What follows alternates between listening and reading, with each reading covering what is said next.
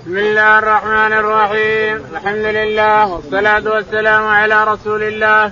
قال الإمام الحافظ أبو عبد الله محمد بن إسماعيل البخاري في صحيح كتاب البيع باب الأسواق التي كانت في الجاهلية فتبايع بها الناس في الإسلام. قال رحمه الله دثنا علي بن عبد الله قال دثنا سفيان عن عمران بن عباس رضي الله عنهما قال كانت عكاظ ومجنة وذو المجاز أسواقا في الجاهلية، فلما كان الإسلام تأسم من التجارة فيها فأنزل الله ليس عليكم جناح في مواسم الحج. قرأ ابن عباس كذا. قال البخاري بسم الله الرحمن الرحيم. الحمد لله رب العالمين وصلى الله على نبينا محمد وعلى آله وصحبه أجمعين. يقول الإمام الحافظ أبو عبد الله البخاري رحمه الله في صحيحه ونحن لا نزال في كتاب البيوع وما يتعلق بها سواء الجاهلية أيضا من البيوع. يقول رحمه الله كتاب البيوع كتاب الأسواق التي كانت الجاهليين يتبايعون بها، سوق لأهل المدينة هناك وسوق لأهل مكة وسوق للعرب كافة، كلها تسمى أسواق عن مناس والمجاز وعكاظ مجنة مجنة وعكاظ وعكاظ ومناس ومناس كلها كانت معابد وكانت أسواق يتبايع بها العرب بكاملهم، يجتمعون وقت الموسم. عاد الصحابة رضي الله تعالى عنهم لما صاروا مسلمين يتأثمون إذا حجيت أبيع واشتري مع الأسواق هذه ولا ما أحج، فأنزل الله هذه الآية. يقول البخاري رحمه الله حدثنا علي بن عبد الله علي بن عبد الله قال حدثنا سفيان بن عيينة سفيان بن عيينة قال عن عمرو بن دينار عن عمرو بن دينار عن ابن عباس عن ابن عباس رضي الله عنهما قال نعم كانت عكاظ ومجنة وذو المجاز أسواقا بالجاهلية. يقول كانت عن مجنة وعكاظ وذو المجاز أسواقا للعرب بالجاهلية، فتأثم الصحابة رضي الله عنهم منها، فأنزل الله يعني إذا حجيت الإنسان أن لا جناح عليكم تبتغوا فضلا من ربكم. حتى ولن حجيت الإنسان ناوين الحج وناوين المشاعر المشاعر المقدسة وغيرها، لكن لا بأس عليك أن تبتغوا فضلا من ربك، تبيع وتشتري في الأسواق اللي. لأن الأسواق أصبحت غير جاهلية صارت مسلمة. باب شراء الإبل الهيم أو الأجرب الهائم المخالف للقصد في كل شيء. قال رحمه الله دثنا علي قال دثنا سفيان قال عمرو كان أغنى رجل من سوء نواس وكانت عنده إبل هيم، فذهب ابن عمر رضي الله عنهما فاشترى تلك الإبل من شريك له، فجاء إليه شريكه فقال بعنا تلك الإبل، فقال ممن بعتها؟ قال من شيخ كذا وكذا. قال ويهك ذاك والله ابن عمر. فجاءه فقال إن شريكي باعك إبلا هيما ولم يعرفك. قال فاستقها. قال فلما ذهب يستاقها فقال دعها رضينا بقضاء رسول الله صلى الله عليه وسلم لا عدوى.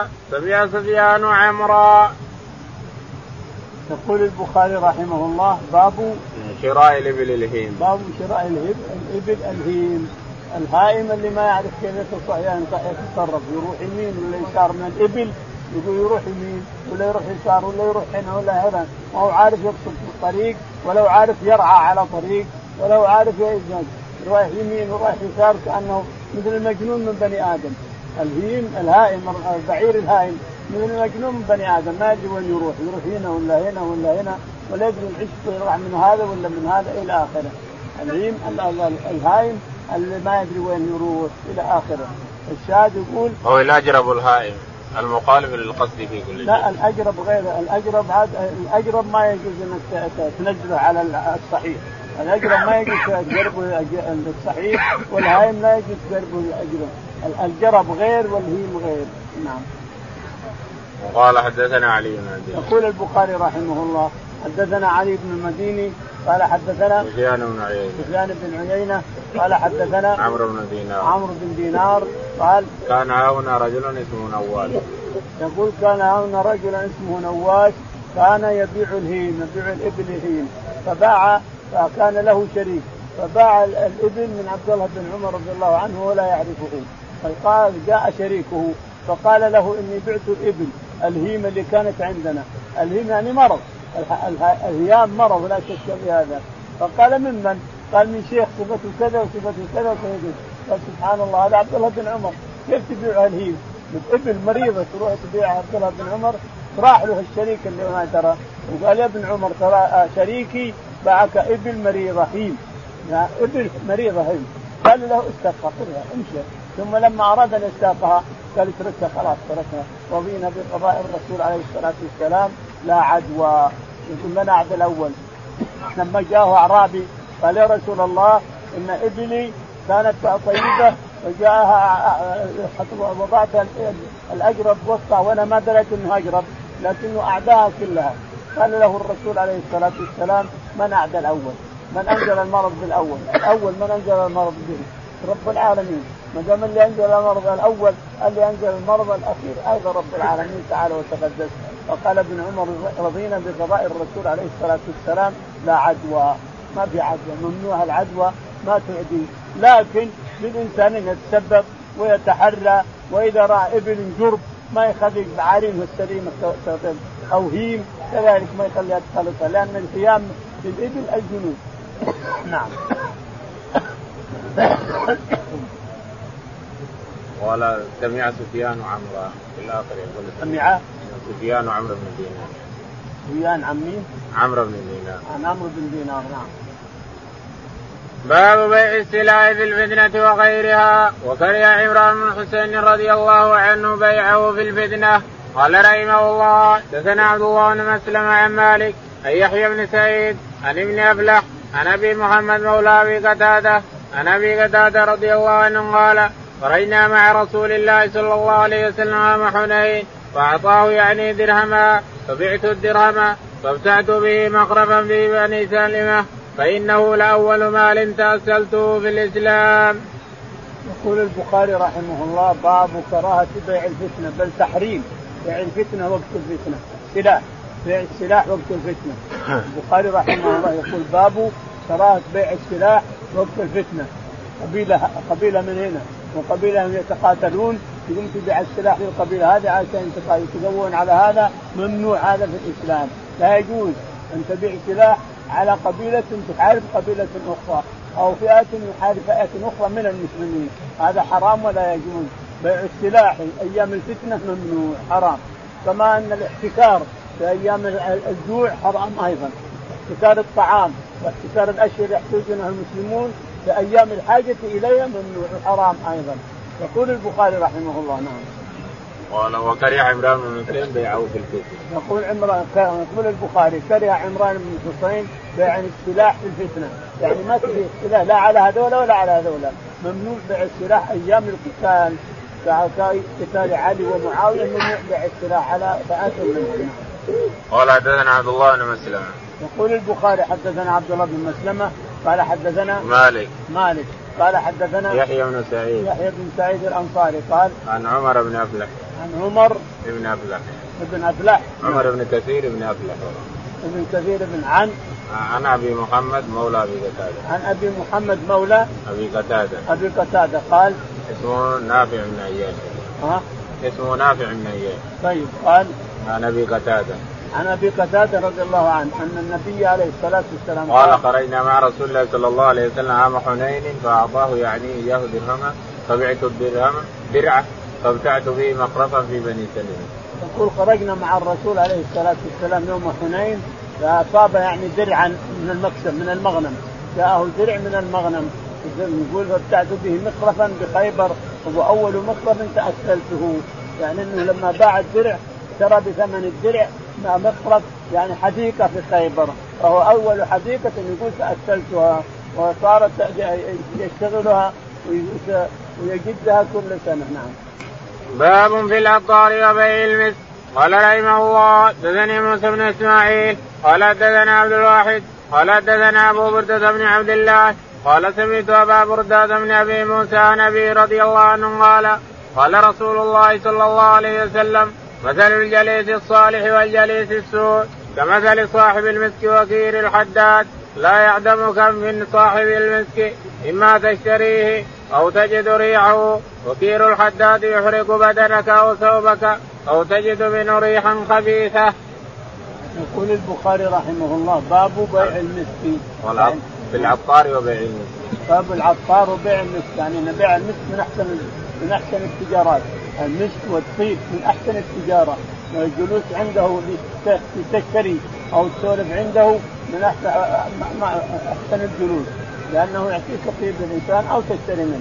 يقول البخاري رحمه الله حدثنا موسى بن إسماعيل موسى بن إسماعيل قال حدثنا عبد الواحد عبد الواحد قال حدثنا أبو بردة بن عبد الله أبو بردة بن أبي ابن عبد الله ابن عبد الله قال قال سمعت أبا بردة بن أبي موسى يقول سمعت أبا بردة ابن أبي موسى الأشعري رضي الله عنه عن عن أبي موسى الأشعري قال قال رسول الله صلى الله عليه وسلم مثل الجليس الصالح والجليس السوء.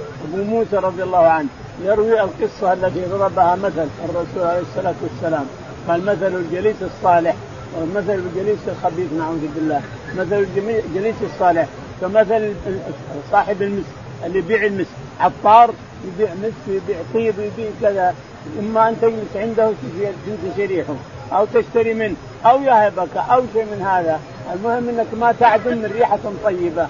مثل المسلم المسلم مثل مثل مثل المسك اللي مثل بائع المسك اللي أما أنت تستفيد منه، يعني المسلم المخلص طالب العلم أما تستفيد منه أو تأخذ منه آداب إسلامية أو تستفيد منه علما أو قراءة أو شيء من هذا، فهو مثل صاحب المسك الذي يبيع العطار اللي يبيع المسك يبيع الطيب يبيع المسك، إذا جاء أما أنت تأخذ تشتري منه أو يهبك أو تنتسي منه رائحة طيبة. ومثل الجليس السوء نعوذ بالله الخبيث الذي ليس بمؤمن كمثل صاحب الكير اللي ينفخ الكير نعوذ بالله، أما أن تطير تطير شرار يحيي ثيابك من ناره من شراره، أو أنك تجد ريحا خبيثة من ريحة الكير نعوذ بالله. انظر هذا المؤمن المسلم وهذا المنافق، حتى لو هو مسلم لكن خبيث ومنافق وقلبه أظلم على المسلمين. نعم. باب ذكر الحجام.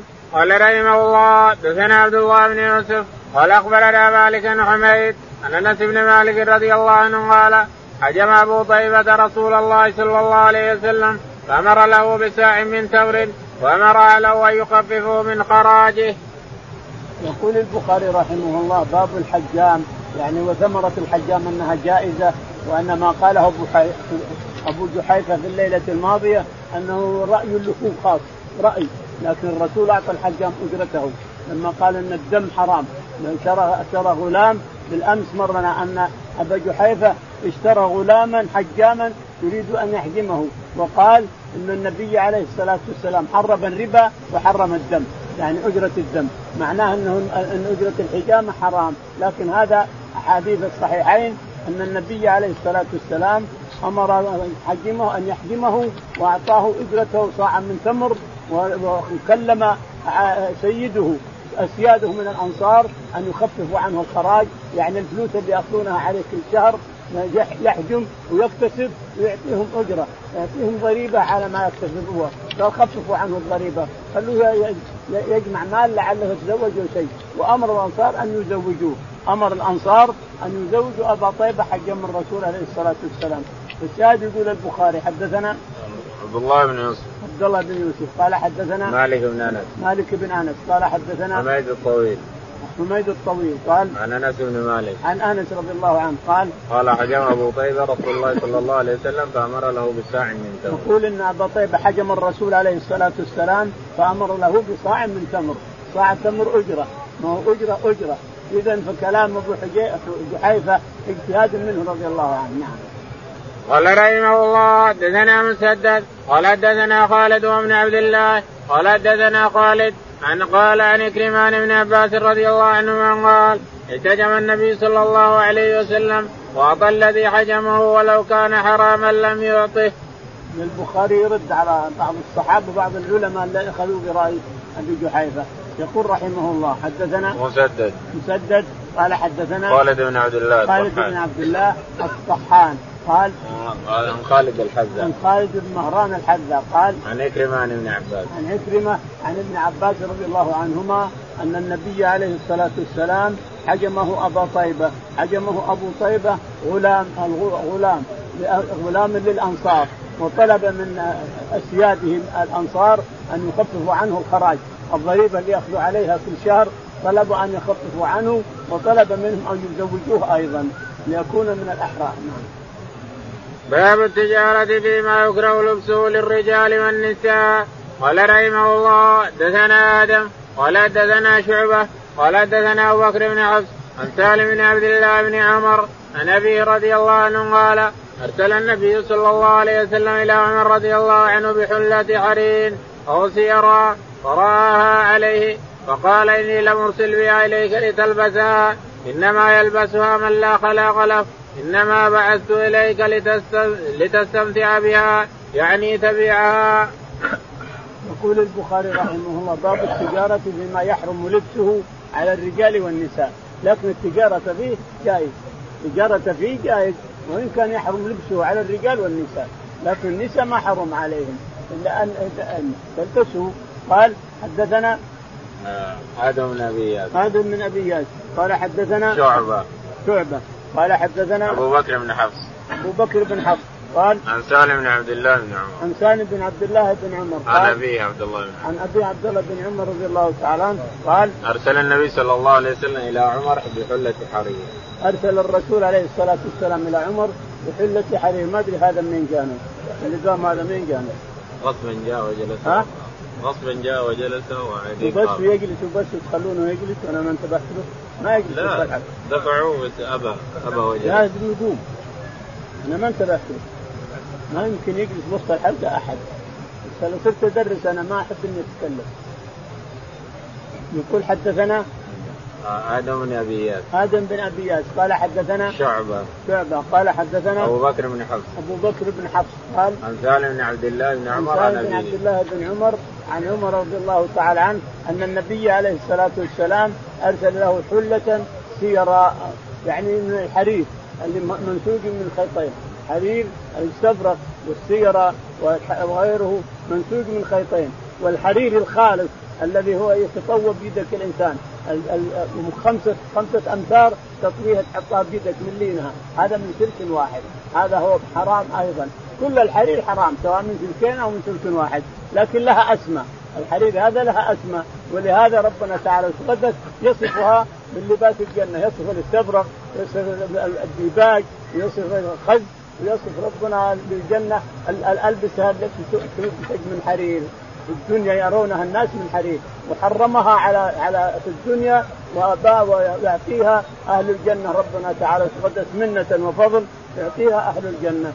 يقول نعم إلى عمر بحلة سيراء فرآها عليه بحلة سيراء يعني حرير فقال فلبسها عمر وجاء إلى الرسول قال سبحان الله إني لما أعطيك إياها لتلبسها إن هذا لباس من لا خلق له، ما يلبسها الرجال في الدنيا، قال انزعها إنما بعثت لك بها لتمتع بها يعني تبيعها، معنى هذا أن ما يحرم لبسه على الرجال والنساء أنهم لا بأس من التجارة فيه لا بأس من التجارة فيه، فقال لم أرسلها لك لتلبسها إنما أرسلتها لك لتمتع بها تمتع بها يعني تبيعها وتنتفع بثمنها. وأرسل إلى علي رضي الله عنه وقال له اقسمها بين الفواطم، قال, قال لعلي حلة أرسل له حلة قال اقسمها بين الفواطم، عند علي أربع فواطم كلها مشهورة. نعم. قال رحمه الله دثنا عبد الله بن يوسف قال أخبرنا مالك النافع عن القاسم بن محمد عن عائشة أم المؤمنين رضي الله عنها أنها أخبرته أن اشترت امرأة فيها تصاوير فلما رآها رسول الله صلى الله عليه وسلم قام على الباب فلم يدخله فعرفت بوجه الكراهية فقلت يا رسول الله أتوب إلى الله وإلى رسوله صلى الله عليه وسلم ماذا أذنبت؟ فقال رسول الله صلى الله عليه وسلم ما بال هذه النمرقة؟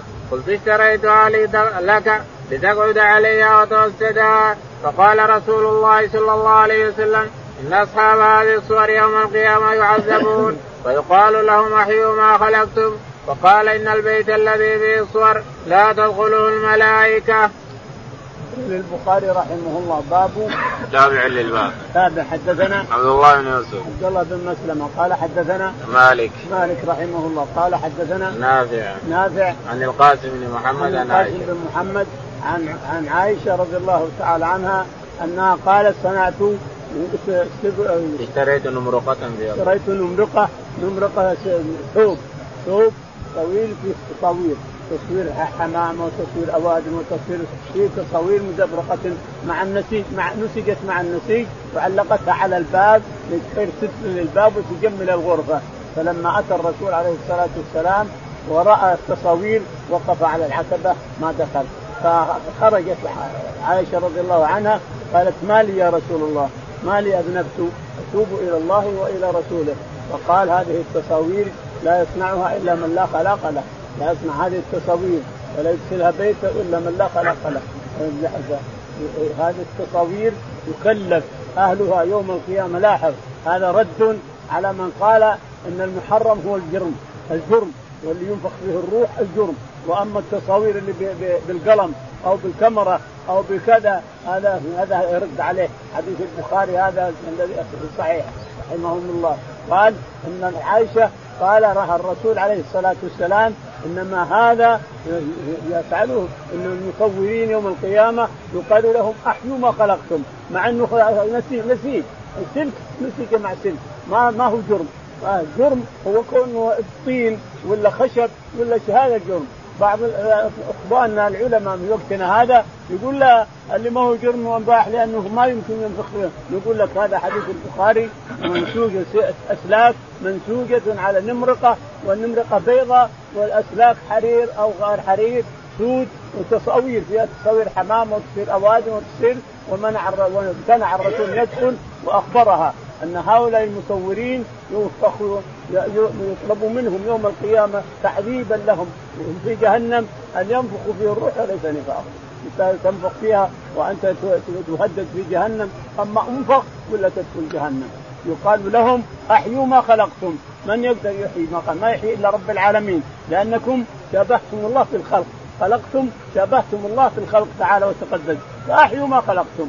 ربنا يحيي ما يريد، لكن أنت أحيي ما خلقت، ما تقدر يلا جهنم، فيهمونه في جهنم نعوذ بالله.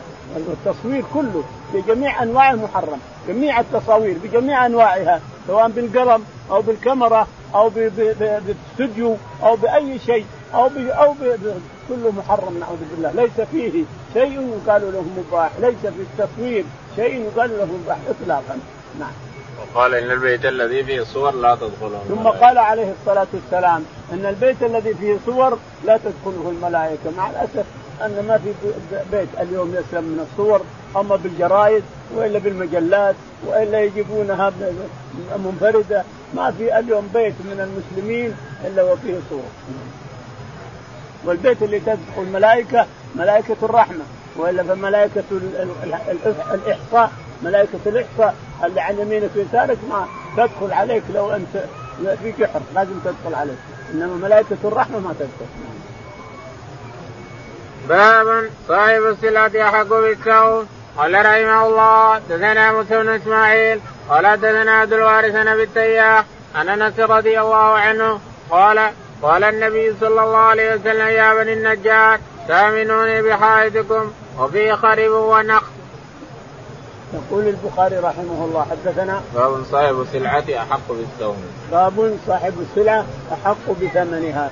يقول رحمه الله حدثنا موسى بن إسماعيل موسى بن إسماعيل قال حدثنا عبد الوارث عبد الوارث قال حدثنا أبو التياح أبو التياح يزيد قال عن أنس بن مالك عن أنس بن مالك رضي الله عنه أن النبي عليه الصلاة والسلام قال لبني النجار لهم حائط يملكونه، قال ثامنوني بحائطكم يعني بثمنه، أعطوني إياه بثمنه، ثامنوني بحائطكم يعني بيعوني حائطكم بثمنه، أنا أسلمكم ثمنه. فقالوا بل لك يا رسول الله، قالوا لا لأنه الأيتام، قال لا ثامنوني بحائطكم، قالوا لك يا رسول الله ما دام بيصير مسجد فهو لك، قال لا لأنه الأيتام والأيتام لازم نعطيهم حقهم إلى آخره. فالشاهد ثامنوني يعني بيعوني حائطكم. باب كم يجوز الخيار.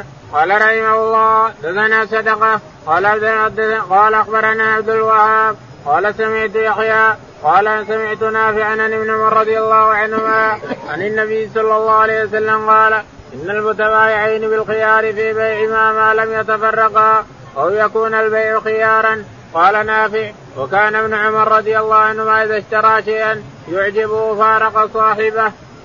يقول البخاري رحمه الله باب الخيار. الخيار هو خير صاحبك إذا اشترى منك كتاب أو ساعة أو سيارة تخيره، يقول يقول اختر لك, لك, لك الخيار ثلاثة أيام، أو هو يقول لي الخيار ثلاثة أيام أشاور والدي أو أشاور فلان ثم أجيك بعد ذلك. له هذا الخيار يسمى خيار الشر. أما خيار المجلس فهو الذي في المجلس بس، إذا تفرق انعقد البيع خلاص، إذا تفرق الاثنين انعقد البيع. لكن خيار الشر أن يشتري ثلاثة أيام أربعة أيام شهر إلى آخره، فإذا جاء الوقت المحدد وأمضى البيع مضى، ما أمضى البيع بطل البيع إلى آخره.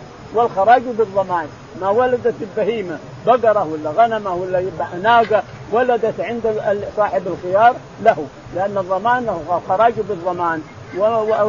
ولو ما تدفع عليه، لو ما تدفع على المشتري صاحب الخيار إلى آخره. فالشاهد أن الخيار جائز بين المسلمين. يقول البخاري حدثنا صدقة من الفضل صدقة من الفضل قال حدثنا عبد الوهاب عبد الوهاب قال قال حدثنا يحيى بن سعيد حدثنا يحيى بن سعيد قال حدثنا نافع عن ابن عمر نافع عن ابن عمر أن النبي عليه الصلاة والسلام قال البيعان بالخيار ما لم يتفرقا. هذا خيار المجلس، البيعان الاثنين بالخيار، أنا اشتريت هذا الكتاب ما دمنا جالسين سوا أو واقفين سوا فلي الخيار، لي أقول لك يا فلان خذ كتابك أعطني فلوسي. لكن لو امشي خطوات أو أنت امشي خطوات انعقد البيع بيع وبطل بيع المجلس، انعقد البيع وبطل خيار المجلس. أما خيار الشرط فأقول لي الخيار ثلاثة أيام فلان، أما أني أخذت الكتاب والفلوس عندك وإلا رديت الكتاب وأخذت فلوسي، إذا رأيت فيه عيب ورقة مشقوقة أو مطموسة أو شيء من هذا أرده عليك. لي الخيار ثلاثة أيام، لك الخيار ثلاثة أيام بعد بهذا الظرف ظرف الثلاثة، إن جاء به رده عليه وقد دراهمه، ما جاء به مرة الثلاث خلاص انعقد البيع. نعم. قال وكان قال نافع وكان ابن عمر إذا اشترى شيء يعجبه فارق صاحبه. وقل نافع مولى بن عمر وكان عبد الله بن عمر رضي الله تعالى عنه إذا اشترى شيئا مشى قليلا عشان ينعقد البيع، لأن الشرط لأن خيار الشراء خيار المجلس ما ينعقد البيع حتى تفرقا، يمشي قليلا عشان يقول إننا تفرقنا خلاص وانعقد البيع. مع أن الإمام أحمد يكره أنك تمشي خطوات لينعقد البيع، اصبر قليل وبعدين رايح تفرق، هو يروح ويشتروه، لكن كونك تمشي علشان ينعقد الإمام أحمد يكره هذا، وإن كان فعله ابن عمر رضي الله عنه. نعم. قال رحمه الله حدثنا أنس بن عمر قال حدثنا حمام قتادة عن أبي الخليل عن عبد الله بن الحارث عن حكيم بن حزام رضي الله عنه أن النبي صلى الله عليه وسلم قال البيعان بالخيار ما لم يفترقا. وزاد أحمد حدثنا بهز قال حدثنا همام وذكرت ذلك لأبي التياح فقال كنت مع أبي الخليل لما حدثه عبد الله بن الحارث بهذا الحديث. يقول البخاري رحمه الله حدثنا حفص بن عمر حفص بن عمر قال حدثنا همام بن يحيى همام بن يحيى قال حدثنا قتادة قتادة قال عن صالح بن الخليل عن حاصل صالح أبي الخليل قال عن عبد الله بن الحارث عن عبد الله بن الحارث قال عن حكيم بن حزام عن حكيم بن حزام رضي الله عنه أن النبي عليه الصلاة والسلام قال نعم البيعان بالخيار ما لم يفترقا البيعان بالخيار ما لم يفترقا ما لم يتفرقوا، يروح هذا عن هذا وهذا عن هذا، يعني خيار المجلس هذا يسمى خيار المجلس. البيعان بالخيار ما لم يتفرق يعني خيار المجلس، أنا ويا قاعدين لي الخيار حتى نتفرق، أما خيار الشرط خيار الشرط فمضى حكمه. نعم. قال وزاد أحمد حدثنا بهز قال قال وزاد أحمد حدثنا بهز أحمد بن حنبل حدثنا بهز قال حدثنا حمام حمام قال حدثنا قال ذكرت ذلك لأبي التياح فقال كنت مع أبي الخليل قال ذكرت ذلك لأبي التياح فقال كنت أنا مع أبي الخليل صالح وهو يحدث عبد الله بن لما حدثه عبد الله بن الحارث عبد الله بن الحارث هذا الحديث عن حكيم بن حزام. نعم. باب إذا لا يعقد بالخيار هل يجوز البيع. قال رحمه الله حدثنا أبو النعمان قال حدثنا حماد بن زيد قال حدثنا أيوب عن نافع عن ابن عمر رضي الله عنهما قال قال النبي صلى الله عليه وسلم البيعان بالخيار ما لم يتفرقا أو يقول أحدهما لصاحبه اختر وربما قال أو يكون بيع خيار. يقول البخاري رحمه الله باب هل الخيار يبطل إذا لم يوقت. الخيار يبطل إذا لم يوقت، أو يعني خيار الشرط ولا خيار المجلس موجود ما في وقت، ما ما تقدر توقفه. يقول بشتري منك وانت كلت وياه وتقول انه بنجلس ساعه علشان ما ما ينعقد البيع، هذا كله ما ينفع في مجلس، في خيار المجلس ما ينفع، انما الشرط او التوقيت في خيار الشرط. اذا شرط له الخيار بدون بدون وقت، ما وقت وقت، فهل يصح؟ هذه الترجمه الترجمه يقول هل يصح الشرط الخيار في الشرط بدون وقت ما وقت وقت؟ يقول ما يصح، لأن متى متى يجيب لحقه ومتى أعطي حقه ومتى ينعقد البيع ومتى ما ينعقد. عند الحنابلة ما يصح، عند خيار بدون توقيت ما يصح، لابد تقول لي الخيار ثلاثة أيام، لي الخيار شهر، لي الخيار عشرة أيام، لي الخيار حتى أشاور والدي، لي الخيار كذا وكذا. أما بدون توقيت يقول أنا لي الخيار إلى متى؟ متى الخيار إلى متى؟ يعني أجلس أنا بس أنتظرك متى تبطل الخيار ولا متى إلى متى؟ ما بيترح ما يصح، أو أو يكون يعني أو يكون بيع خيار، وربما قال أو يكون بيع خيار. أو يكون بيع خيار، لكن هل الخيار إذا لم يوقت يصح؟ تقول ما يصح، لأننا ما ندري متى يأتي به. إلى متى أنا أنتظر؟ أنا أنتظرك بكتابي أو بفلوسي أو بشيء، متى إلى متى أنتظرك؟ لابد من توقيته، لابد أن الخيار الشرط أن يوقت. نعم. باب البيعان بالخيار ما لم يتفرقا، وبه قال ابن عمر الشرعي والشعبي وطاووس وعطاء وابن أبي مليكة. قال رحمه الله: حدثني إسحاق قال أخبرنا حبان قال حدثنا شعبة قال حدثنا قتادة قال أخبرني قال أخبرني عن صالح بن الخليل عن عبد الله بن الحارث أنه قال: سمعت حكيم بن حزام رضي الله عنه عن النبي صلى الله عليه وسلم قال: البيعان بالخيار ما لم يتفرقا، فإن صدقا وبينا بورك لهما في بيعهما، وإن كذبا وكتما محقت بركة بيعهما. يقول البخاري رحمه الله: حدثنا البيعان بالخيار ما لم يتفرقا. باب البيعان بالخيار ما لم يتفرقا، يعني خيار الشرط.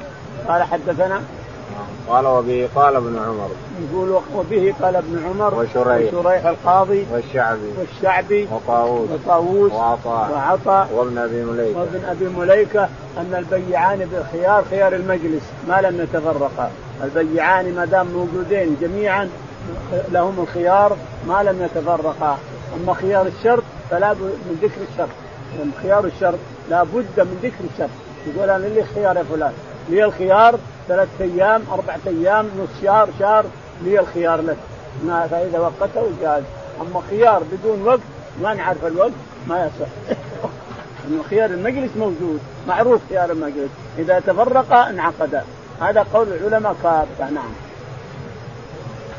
قال حدثنا قال حدثني إسحاق بن منصور، يقول حدثني إسحاق بن منصور الكوسة قال حدثنا حبان بن هلال حبان بن هلال قال حدثنا شعبة شعبة قال قال عن قتادة أخبرنا عن صالح بن عبد الخليل قال عن صالح قتادة عن صالح بن الخليل عن عبد الله بن الحارث عن حكيم عبد الله بن الحارث عن حكيم بن حزام. يعني بمعنى الحديث الأول، البيعان بالخيار ما لم يتفرقا، يعني خيار المجلس. قال رحمه الله: دثنا عبد الله بن يوسف قال أخبرنا مالك النافع عن عبد الله بن عمر رضي الله عنهما أن رسول الله صلى الله عليه وسلم قال: المتبايعان كل واحد منهما بالخيار على صاحبه ما لم يتفرقا إلا بيع الخيار. يقول البخاري رحمه الله: حدثنا عبد الله بن يوسف عبد الله بن يوسف قال حدثنا مالك حدثنا مالك عن نافع عن ابن عمر عن نافع عن ابن عمر أن النبي عليه الصلاة والسلام قال: البيعان بالخيار ما لم يتفرقا، يعني خيار المجلس، أو يكون بينهما خيار شرط. أما يتفرقا أو يكون بينهما خيار شرط، خيار الشرط شيء وخيار المجلس شيء آخر. فالشرط لازم أن يقول خياري ثلاثة أيام يا فلان، أنا بختار ثلاثة أيام هذه الخيرة، أفرق بالكتاب وأشوف هل في خلل، هل في ذنب، أو السجادة أو الساعة أو السيارة، لي الخيار عشر أيام مثلا أو خمسة أيام، أو أشاور والدي على هذا، لي الخيار بهذا. ثم رضي هذا الشخص فالخيار منعقد حتى ينتهي من الخيار، فإذا انتهى الخيار ما جاءه فالبيع انعقد. باب إذا خير أحدهما صاحبه بعد البيع فقد وجب البيع. قال رحمه الله: دثنا قتيبة ولا دثنا الليث عن نافع عن ابن عمر رضي الله عنهما الرسول الله صلى الله عليه وسلم أنه قال: إذا تبايع الرجلان فكل واحد منهما بالخيار ما لم يتفرقا وكانا جميعا أو يخير أحدهما الآخر فتبايعا على ذلك فقد وجب البيع، وإن تفرقا بعد أن تبايعا ولم يترك واحد منهما البيع فقد وجب البيع. يقول البخاري رحمه الله: باب إذا خير باب إذا خير أحدهما صاحبه إذا خير أحدهما الآخر في وسط البيع، يعني نحن جالسين نشتري واحد من الثاني وخيره، يعني أسقط خياره، يعني يقول ما لي خيار وهذا قال ما لي خيار، انعقد البيع خلاص. أو أنه قال لي الخيار ثم بعد ذلك قال لي فلان أسقط خياري، انعقد البيع خلاص إلى آخره. يقول البخاري: حدثنا أبو طيبة أبو طيبة قال حدثنا الليث بن سعد الليث بن سعد قال حدثنا نافع عن ابن عمر نافع عن ابن عمر أن النبي عليه الصلاة والسلام قال: إذا تبايع الرجلان فكل واحد منهما بالخيار. إذا تبايع الرجلان فكل واحد منهما بالخيار، يعني له الخيار، كل واحد منهما له الخيار، له أن يقول أنا ما دام بالمجلس فكل واحد لهم الخيار ولا حاجة إلى شرط إذا كانوا في المجلس. أما إذا اشترط أحدهم على الآخر فهذا شيء آخر. نعم. أو يغير أحدهما الآخر فتبايع على ذلك. أو يغير أحدهما الآخر فتبايع على هذا فقد وجب البيع. نعم. وإن تفرقا بعد أن تبايعا ولم يترك واحد منهم البيع فقد وجب البيع. وإن تفرقا بعد أن غير بعضهم البعض فقد وجب البيع أيضا. إذا تفرقا وقد اختار بعضهم البعض، يعني أسقط خياره هذا أسقط خياره وهذا أسقط خياره فقد وجب البيع. نعم. باب إذا كان البائع بالخيار هل يجوز البيع؟ قال رحمه الله: دثنا محمد بن يوسف قال دثنا سفيان بن عبد الله بن دينار عن ابن عمر رضي الله عنهما عن النبي صلى الله عليه وسلم قال: كل بيعين لا بيع بينهما حتى يتفرقا إلا بيع الخيار. يقول البخاري رحمه الله: حدثنا باب إذا كان البائع بالخيار هل يجوز البيع. باب إذا كان البائع بالخيار هل يجوز البيع، يعني أسقط خياره خلاص، هل يجوز البيع؟ نعم يجوز.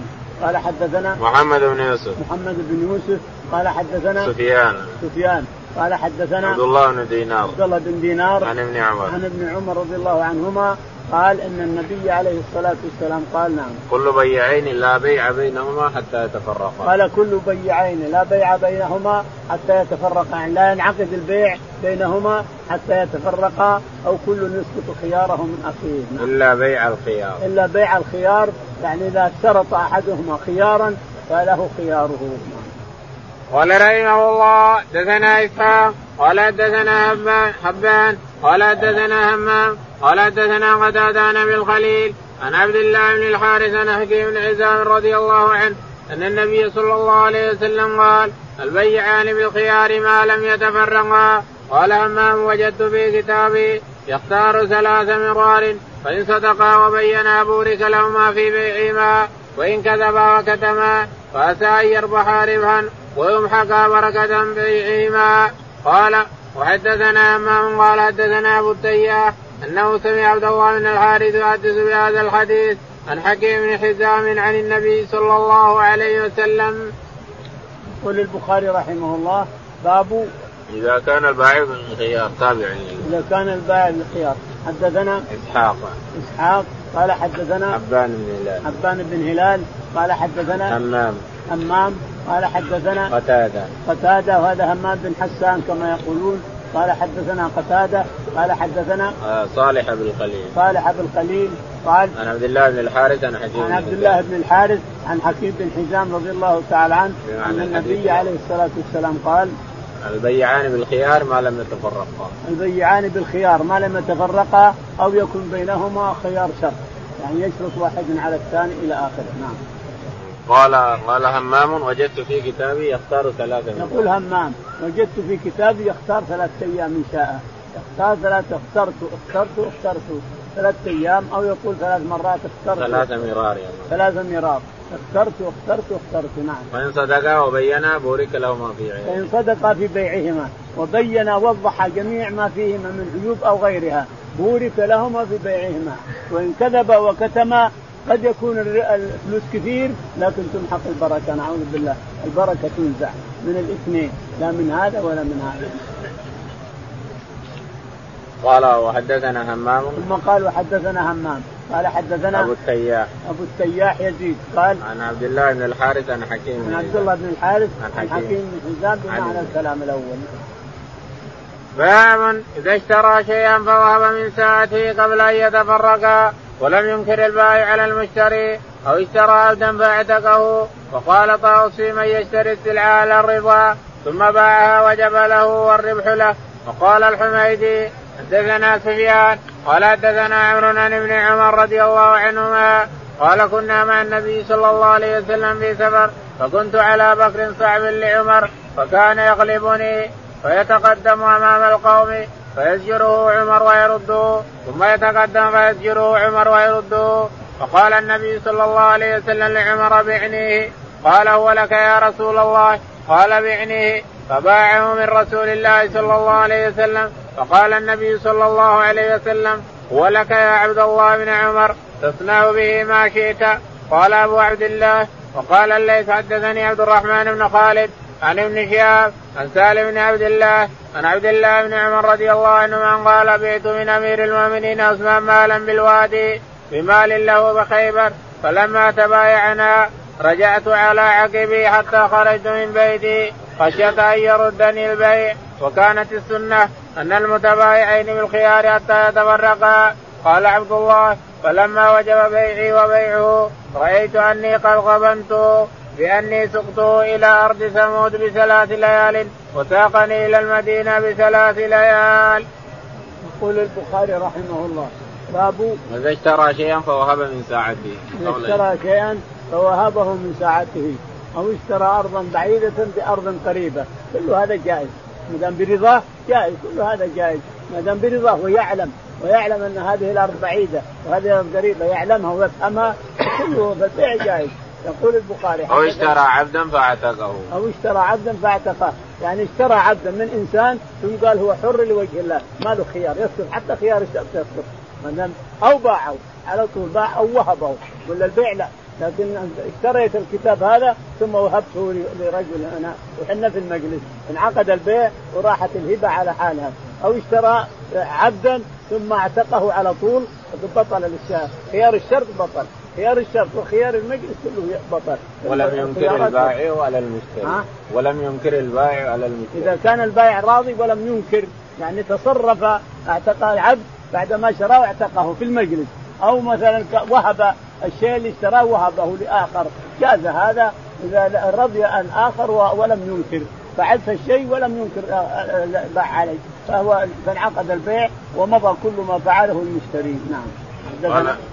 قال الحميدي حدثنا سفيان يقول الحميدي حدثنا سفيان قال حدثنا عمرو بن دينار عمرو بن دينار قال حدثنا ابن عمر ابن عمر عن قال كنا مع النبي صلى الله عليه وسلم في سفر فكنت على بكر صعب لعمر. يقول عبد الله بن عمر كنا مع النبي عليه الصلاة والسلام في سفر وكنت على بكر صعب قعود جمل صعد ما ما ذلل البعيد لما ذللت الإنسان ومرنت على المشي مرنت على الركوب مرنت على الطرق يصير صعب ما ما ما يروح هنا ويروح هنا غصب عليك ما ما يطيعك لازم تذلل البعير الناقة تذللها والجمل تذله حتى يعرف يمشيك على الطريق اللي تريده أنت.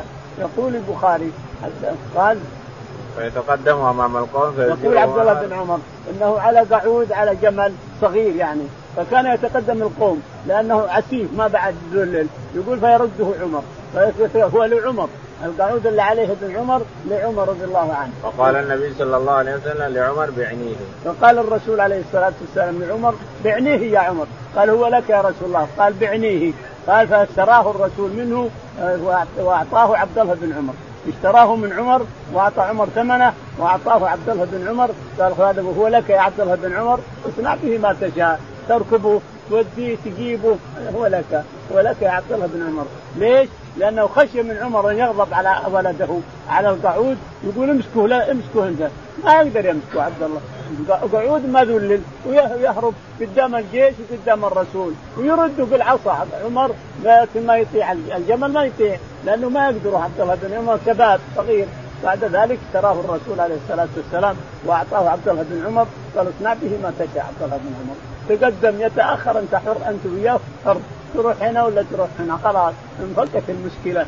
خشية النبي عليه الصلاة والسلام رحيم ورقيق خشية أن يغضب على عمر على عبد الله وعلى الجمل نفسه فيحدث ما لا تحدث اشتراه وحرره وأعطاه عمر عبد الله بن عمر يفعل به ما يشاء. إذا ما لك حكم يا عمر يتخلى القعود مع صاحبه يروح قدام ولا يروح ما له حكم عليه. نعم. قال أبو عبد الله العظيم سبحانه راح عليه طالعت. قال أبو عبد الله وقال الليث بن سعد.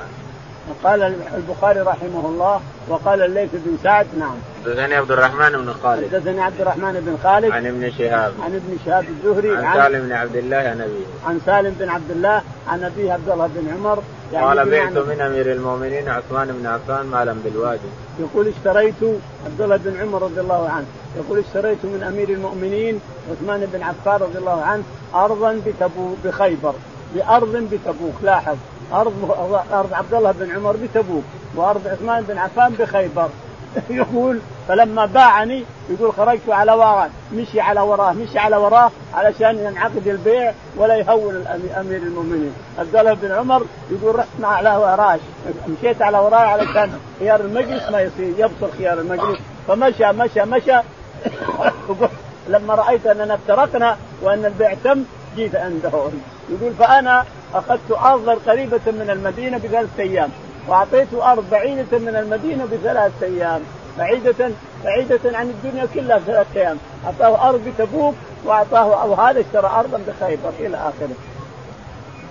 وكانت السنة أن المتبايعين بالخيار حتى يتفرقا. نقول كانت السنة أن المتبايعين بالخيار ما لم يتفرقا. ورجع على ظهره على وراه مشي مشي مشي حتى رأى أن البيع انعقد ثم جاء عثمان بن عفان. يقول خفت أنه يهون لأن خيار الشرط يا خيار المجلس قد يبطل البيع لكن الحين انعقد بدأ مشيت انعقد البيع فأخذت أرضه الذي بخيبة بخيبر وأعطيته أرض اللي بتبوك. قال فلما وجب بيعي وبيعه رأيت أني قد غبنته بأني سبته إلى أرض ثمود. نقول فلما انعقد البيع وجب البيع رأيت أني غبنته لأني قربت من المدينة بثلاثة أيام. خيبر خمسة أيام قريبة من المدينة بثلاثة أيام وبعدته عن المدينة ثلاثة أيام يعني تبوك بعيد مسافة عشرين يوم. الله أعلم. اللهم اهدنا فيمن هديت وعافنا فيمن عافيت تولنا فيمن توليت اللهم توفنا مسلمين وألحقنا بالصالحين يا رب العالمين. اللهم صل